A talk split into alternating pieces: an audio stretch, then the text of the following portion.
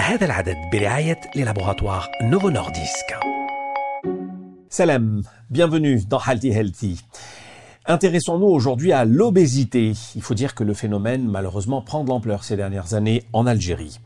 مرحبا بكم اليوم نناقش موضوع السمنة والظاهرة تتزايد في الجزائر. Nous nous y intéressons afin de comprendre si elle est considérée comme maladie chronique. Alors, est-elle source d'handicap Quelles sont les complications auxquelles elle est associée Peut-on parler d'un problème majeur de santé publique Quelles sont les répercussions sociales ou ses répercussions sociales avec la discrimination qu'elle peut engendrer هل السمنة مرض مزمن؟ هل هو مصدر إعاقة؟ ما هي المضاعفات؟ هل يمكننا التحدث عن مشكلة صحية عامة؟ وما هي الانعكاسات الاجتماعية Votre émission Éducation thérapeutique, c'est tout de suite.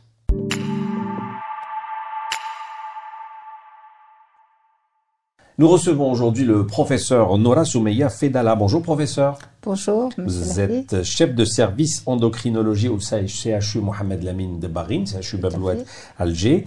Merci euh, d'accepter à chaque fois notre invitation. Nous vous avions reçu l'année dernière ici même pour parler des troubles de croissance chez, chez l'enfant. Donc, une nouvelle fois, merci pour votre présence. Merci à vous de m'avoir invité encore une fois et de me faire le plaisir justement de partager l'émission avec vous. Alors, nous allons commencer, si vous voulez bien, par des aspects épidémiologiques. Et la première question que j'ai envie de vous poser, considère-t-on euh, l'obésité comme maladie chronique en Algérie.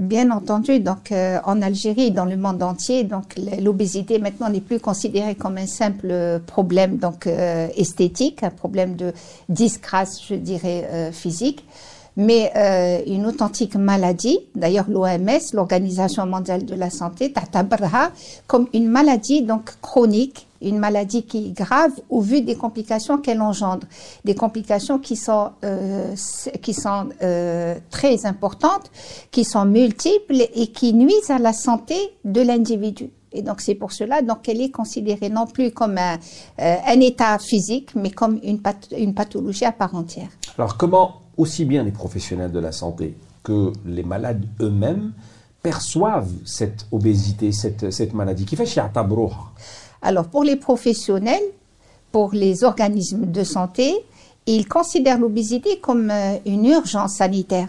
C'est une véritable pandémie. Pourquoi pandémie? Ce n'est pas une maladie infectieuse, mais c'est en fait la première maladie donc euh, dans l'histoire non infectieuse puisqu'elle atteint toutes les, populations à travers le monde. Elle atteint toutes les, tous les continents, les pays riches, les pays pauvres. Et vous comprenez que dans les pays pauvres, vous allez avoir aussi bien donc les, les pathologies, les complications liées à la malnutrition que celles qui sont engendrées par l'obésité. Et c'est un coût en matière donc euh, socio-économique. C'est une pathologie donc qui, qui est en, en, en nette progression. Sa prévalence a doublé ces 30 dernières années. Et, et, et, et, elle se voit euh, à travers le monde entier. Donc une véritable urgence sanitaire qui appelle donc à des mesures préventives, un traitement efficace justement pour stopper la progression parce que maintenant elle est considérée à travers le monde comme la cinquième cause de décès dans le monde. Vous comprenez? Chaque année, euh, près de 2 millions et. Et ça, c'est horrible. C'est horrible. Pourquoi? Parce que euh, c'est une pathologie qui va entraîner plusieurs, euh, plusieurs facteurs de risque. Plus on est, ah donc plus on est obèse, plus le poids est augmenté. Il y a une relation entre le poids ou les complications.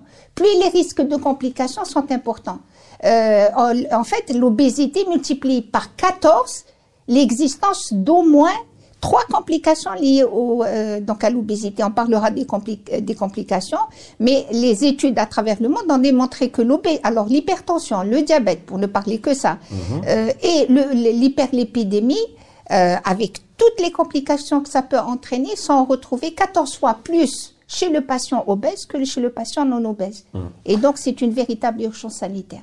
Arqam al-Intishar fil professeur, les chiffres de la prévalence, est-ce que vous en disposez? Oui, il y a eu des enquêtes donc, qui, ont été menées par le ministère euh, de la Santé, donc en collaboration, donc sous l'égide bien sûr de euh, l'Organisation euh, mondiale de la santé, qui ont montré aussi cette progression qui s'est vue dans le monde entier. Ainsi, par exemple, en 2003, donc l'enquête Stepways, donc, donc qui a été menée en 2003, donc avait montré une prévalence de l'obésité de 35%.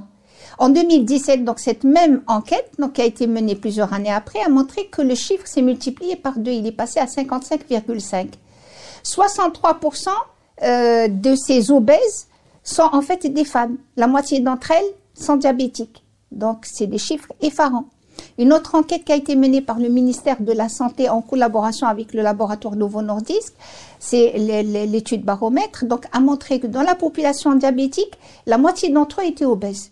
Et qui dit obèse dit, comme je disais, plusieurs facteurs de risque, complications, Dans morbidité associées dans le diabète, l'hypertension, la dyslipidémie, et puis donc les autres euh, affections associées. Alors, comment évalue-t-on euh, l'obésité Professeur Enekifesh, نقيموا السمنة on pense systématiquement à l'IMC, l'indice de masse corporelle. تقدري تفسري لنا l'IMC brièvement Euh, D'accord. Donc, euh, il faut savoir que pour poser le diagnostic, c'est très simple. D'ailleurs, maintenant qu'il y a Internet, des applications que les jeunes filles, euh, je vois autour de moi beaucoup de jeunes filles qui surveillent leur poids. Heureusement qu'il y a une prise de conscience. C'est bien, euh, c'est une excellente chose. Il y a des, des applications, il suffit de mettre juste le poids et la taille. Mais en fait, donc, et puis vous avez le résultat de l'IMC. Euh, mais euh, nous, donc dans notre pratique quotidienne, donc on, fait donc euh, un calcul. Donc c'est une division qu'on fait. Donc c'est le poids donc en kilogrammes sur la taille en mètres au carré.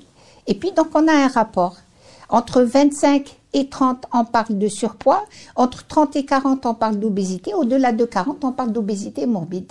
Et donc, on permet de poser le diagnostic. Alors ça, c'est pour calculer donc l'indice de masse corporelle, comme vous dites, l'IMC. Alors, il y a un autre paramètre qui est encore plus important parce qu'en fait, c'est lui qui nous permet de dire est-ce que cette obésité est dangereuse ou pas? C'est le tour de taille. Parce qu'il suffit pas de, calculer seulement donc l'IMC, mais de calculer le tour de taille qui se fait avec un mètre ruban. Un mètre ruban, c'est le mètre de, le, le- de la couturière, je dirais. Donc il, su- il suffit donc de euh, mettre donc à mi-distance entre la crête iliaque, donc au niveau de l'os de la hanche et l'ombilique, à mi-distance entre elles, faire le tour. Donc les, les femmes savent et en consultation, on apprend donc à, euh, à nos patients donc euh, de surveiller leur tour de taille et on calcule et donc il y a une mesure et on dit qu'il y a donc obésité abdominale, c'est le gros ventre qui est pourvoyeur de complications beaucoup plus importantes que l'obésité dite gynoïde qui donc qui se voit surtout au niveau de la partie inférieure du corps. L'obésité donc androïde, le gros ventre, euh, euh, c'est ce qu'on dit donc euh, de façon donc très euh, euh, très vulgaire, je dirais. Donc on parlera d'obésité lorsque le tour de taille est supérieur donc à 88 cm chez la femme et 94 chez l'homme. Pour les enfants, c'est autre chose. Donc on n'utilise pas ces paramètres qui se euh, qui sont utilisés chez l'adulte, mais c'est des courbes de croissance. Il y a des courbes, on parlait la dernière fois donc des courbes de Exact. croissance pour le poids et la taille. Il est important de, de prendre en considération le poids. Et puis actuellement, il y a des courbes de l'OMS, les courbes de l'IMC, les courbes de, justement de l'indice de masse corporelle qui permet de faire un dépistage précoce. Il se trouve à l'intérieur des carnets de santé et tout praticien devrait, quelle que soit donc la, la spécialité, qu'il s'agisse de l'omnipraticien, du pédiatre, de l'endocrinologue ou de tout autre médecin, donc amené à voir un enfant, il faut absolument donc qu'il le surveille sur la taille pour la croissance, mhm. mais aussi sur le poids. Et c'est la seule façon de dépister précocement donc, le, le, départ de l'obésité. Donc, les moyens du diagnostic. Euh, de façon très simple, mhm. clinique, je dirais, à la portée de tout le monde, y compris de, des parents qui veulent suivre leur enfant. Euh, quand il s'agit d'enfants ou de l'individu, donc qui veut se surveiller. Bon, maintenant, euh, en milieu hospitalier, quand on veut faire de la recherche, euh, euh, faire des enquêtes donc scientifiques, etc., il y a des mesures, donc il y a des appareils pour ça. Ça s'appelle l'impédance-métrie ou l'absorptiométrie biphotonique ou encore le scanner. Le scanner qui va quantifier, donc au niveau de l'abdomen, qui va quantifier donc la masse graisseuse. C'est la masse, c'est la graisse viscérale qui, qui est beaucoup plus dangereuse que la graisse qui se voit au niveau de la, la partie basse de, de l'organisme. D'accord.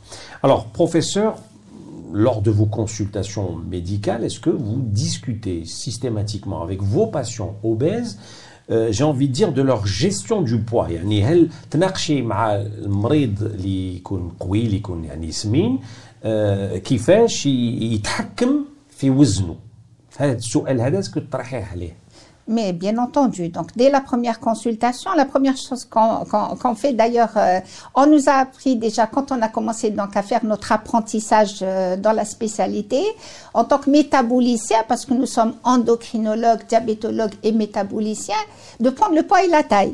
Et dans le temps, euh, lorsqu'on n'avait pas le poids et la taille sur le dossier, on nous sermonnait. Donc, le poids et la taille, ça fait partie donc de l'examen systématique du patient. Donc, pour, n'importe quelle question qui vient consulter pour un pour euh, un goitre, pour une pathologie endocrinienne, on se doit de prendre le poids et la taille et donc de calculer donc le, le- de calculer l'IMC et de et de prendre le tour de taille. Et dès l'instant où on a un surpoids, une obésité, bien sûr qu'il faut interpeller le patient parce qu'on sait que derrière cela il va y avoir toutes les, complications euh, cardiométaboliques, complications viscérales, mais aussi d'autres complications qui peuvent se surajouter. Ils en sont conscients, les, les malades euh, pas dans tous les cas. Et c'est pour ça que dès la première consultation, notre devoir justement, c'est de sensibiliser, de sensibiliser donc le patient, surtout de l'alerter l'alerter, l'informer des conséquences dès la première consultation, et puis donc établir ce qu'on appelle, surtout lorsque le patient donc euh, est dans la zone rouge entre guillemets, donc établir un contrat avec lui et l'amener donc à, à aller vers les mesures hygiéno-diététiques dans un premier temps, voire donc euh, yani lui lancer un défi, tahaddi, euh, mais tahaddi, établir un contrat de confiance, je dirais, parce que pour garantir l'adhérence euh, donc au traitement, au suivi du patient surtout euh, ces personnes obèses qui ont un retentissement psychologique, il faut le dire, hein, très important. Donc euh, un repli sur soi-même euh, par rapport donc à, à leur état, par rapport à leur physique. Ils Une stigmatisation aussi de la une société. stigmatisation. Donc il faut pas aller vers les mesures donc drastiques, vers euh, une prise en charge qui est rigoureuse, sévère, etc. Au contraire, établir donc une relation de confiance et bien sûr donc ne pas aller vers les mesures euh, très restrictives, aller progressivement et expliquer déjà qu'une perte de poids de 5% du, corps permet déjà d'améliorer pas mal de choses sur le plan métabolique et viscéral. Est-ce que vous pouvez nous donner une petite idée, une proportion de malades euh, hospitalisés justement pour euh, bilan, surpoids et obésité? Euh, euh donc pour, qui consulte pour obésité, je dirais, nisba. bon, le nisba, donc peut-être euh, 15%. Hein, de, la, de, la, consultation, mais il faut savoir que ceux qui consultent euh, pour autre chose, pour autre pathologie, ont déjà une proportion très importante. Si je dois euh, établir donc grossièrement donc un pourcentage, je dirais facilement euh, 65% sont en surpoids, 65% à 70%. Ils sont en surpoids ou en obésité. Ils viennent pas consulter pour l'obésité, ils viennent consulter pour une autre pour autre chose, pour une complication liée à l'obésité ou là une autre pathologie. On découvre par ailleurs chez eux. C'est pour cela que à chaque fois qu'on qu'on- on- on est en face d'un patient, on se doit de lui prendre le poids, de calculer son tour de taille, de calculer son IMC. كيفاش ياخذها المريض يجيك مريض يكون سمين عنده ان ديابيت ولا عنده اون هيبرتونسيون ولا عنده مرض هو يجي على هذاك المرض كونت فو لوي انونسي يعني تقولي له باللي انت عندك مرض واحد اخر اون بلوس يعني المرض اللي جاي يشوفه هو مرض السمنة. اسكي لاكسبت اسكو يتقبل باللي مرض؟ Puisqu'on parlait d'une maladie chronique مرض مزمن.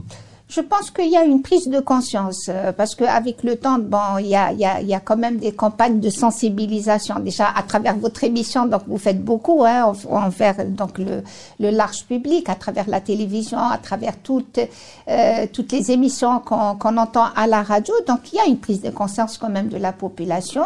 Et euh, donc ils sont conscients, ils sont conscients de, de la réalité de leur état. D'accord. On mm. parlait des enfants tout à l'heure, le rôle de la médecine scolaire, professeur Fedala,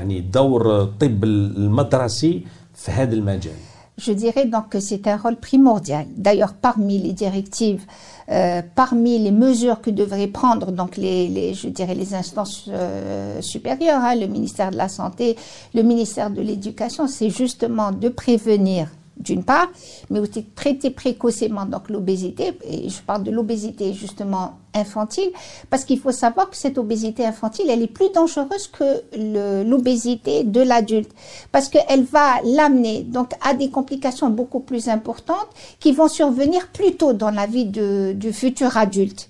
Et, ils vont, et, elle va, ces complications vont entraîner une mortalité prématurée. Mmh. Les études ont démontré que ces enfants qui étaient obèses quand ils étaient petits, mourrait plus jeune avec des complications plus importantes que celui qui présente une obésité à l'âge adulte. Et donc, si on doit commencer par faire quelque chose, c'est justement d'agir au niveau de la santé scolaire.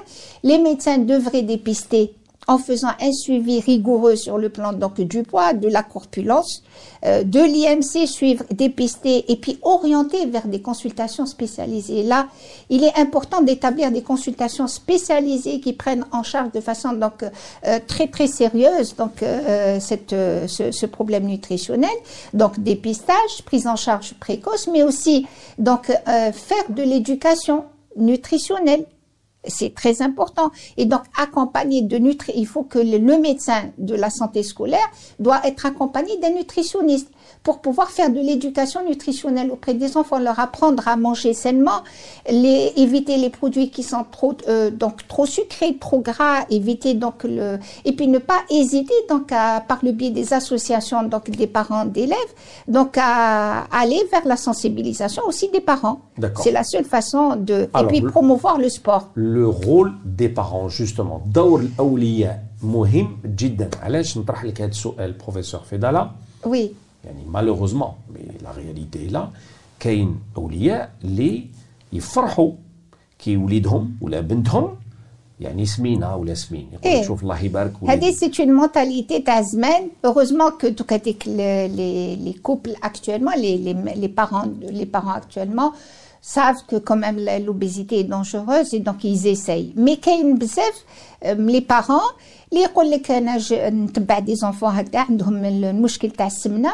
يقول لك ما قدرتلوش. ولا خرج باباه ولا خرج خرج باباه ولا يعني ما قدرتلوش نهار كامل هو ياكل. ياكل لي سكروري الكرينيوت اكسيتيرا بصح نقول لها بصح مادام هذا هذا عنده عنده ست سنين. يفو ميتر لو اولا يفو ميتر ليميتي لي شوز سي فو انت اللي انت الام انت اللي تحكمي في في في وليدك سي با ان ادوليسون سي ان انفون Si vous fermez, si vous, avez, si vous évitez d'acheter ce qui est nocif, il est chez le frigidaire معمر بلي gâteaux, les, les sucreries, le chocolat. Les crèmes à tartiner et tout le reste. Il faut pas, euh, il faut pas être restrictif que ce soit pour l'enfant ou l'adulte. Il faut être raisonnable, il faut aller progressivement dans les régimes. Ça, il faut pas tous les jours manger des sucreries. Il faut accorder comme une récompense en fin de semaine. Et euh, donc sur le rôle de la maman, c'est de permettre, c'est de de, de, de, de, de, faire en sorte d'avoir une hygiène de vie qui, qui est valable pour toute la famille. Et c'est même parce que le petit il est obèse que le régime, c'est toute la famille qui doit suivre. Exactement. Et puis c'est la maman qui prépare à manger. Si vous préparez gras et sucré, si vous passez votre temps à préparer des, gâteaux et tous les jours des gâteaux, bien sûr que l'enfant, il ne il, il, peut pas résister. Donc c'est vous qui devez limiter les choses. C'est la réponse que je donne euh, justement aux mamans. Elle est impeccable et j'espère que les mamans surtout euh, l'ont bien oui. entendu. ما هي الأمراض المرتبطة بالسمنة؟ هضرتي لنا مقبلة على على السكري en l'occurrence يعني les, les maladies, les, et les complications, les complications, donc elles sont nombreuses malheureusement.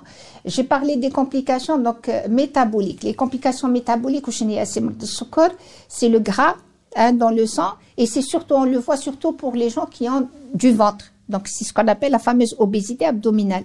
Il peut avoir l'IMC normal ou la subnormale en surpoids, يسمى حاجة ليجا بصح عنده l'obésité. Mais mais هذاك اللي عنده كما نقولوا حنا بالعامية الكرش. الكرش. Il ne se considère pas comme obèse. Et justement. ما يعتبرش روحه سمين. Justement parce que qui Parce que في le reste du du, et, du corps il Et c'est ça le danger, c'est ça le danger. Alors que c'est une forme d'obésité. C'est pour ça on insiste, c'est une obésité encore plus dangereuse. D'accord.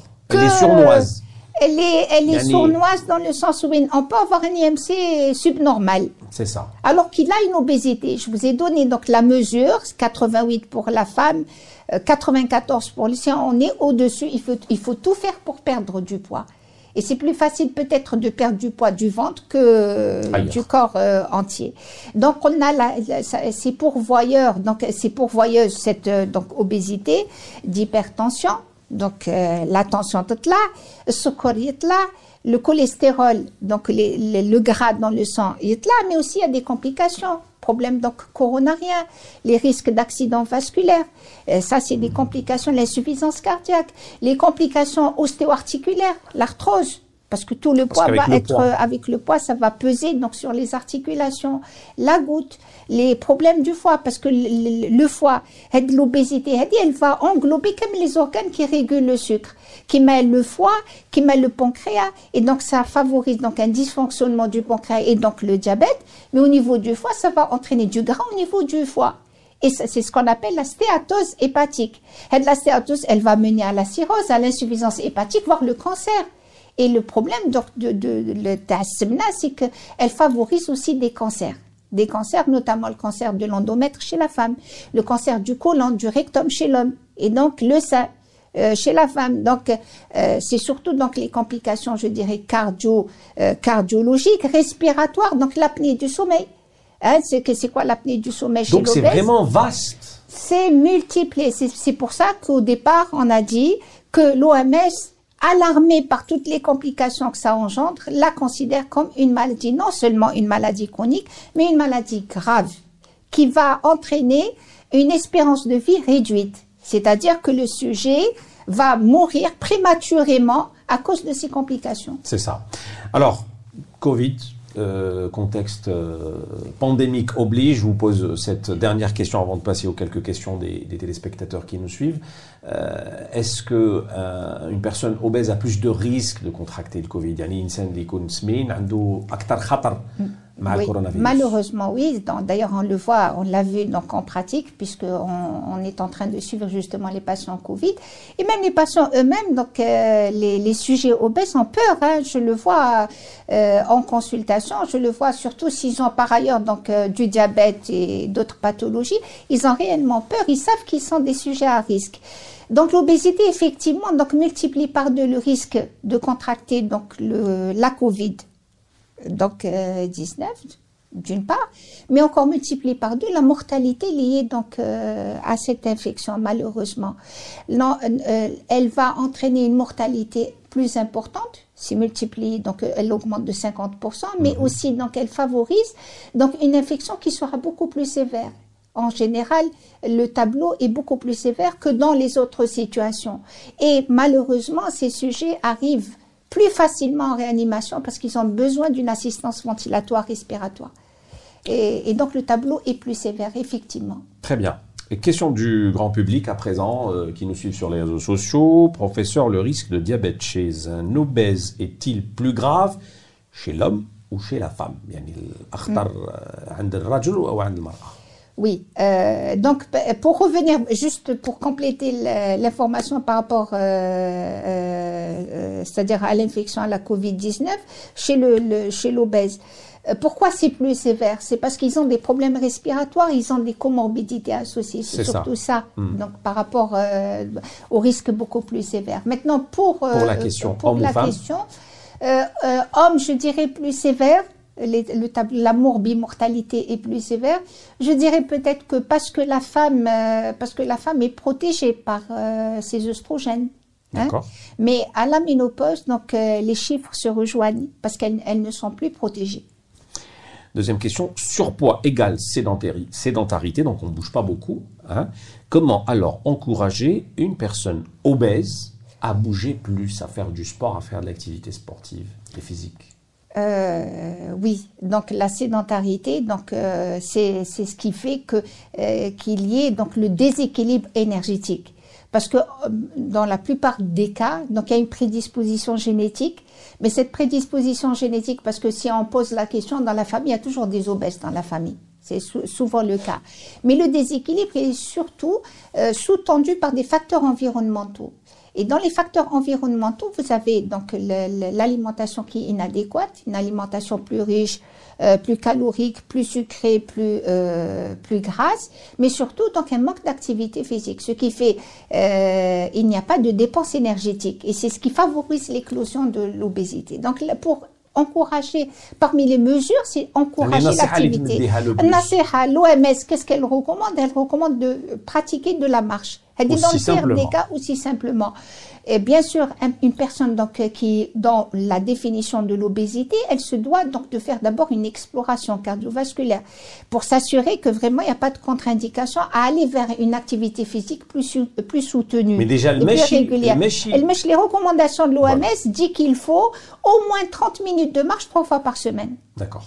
Donc, c'est vraiment le minimum. Moi, ce que je dis aux patients, marcher tous les jours une heure par jour, c'est déjà suffisant. Maintenant, s'il peut faire plus que ça, aller vers euh, le vélo, vers le footing, euh, en tout cas une activité. C'est tout bénéf, comme dirait l'autre. Tout bénéf, aussi bien pour l'esprit que pour le corps. Parfait. Troisième question, l'obèse métaboliquement sain est-il un concept réel?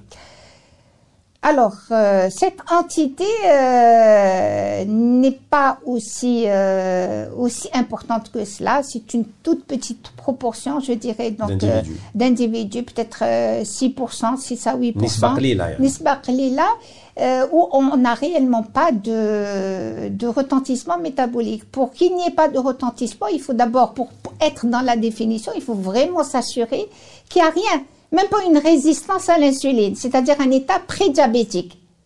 Eh, vraiment être le cas.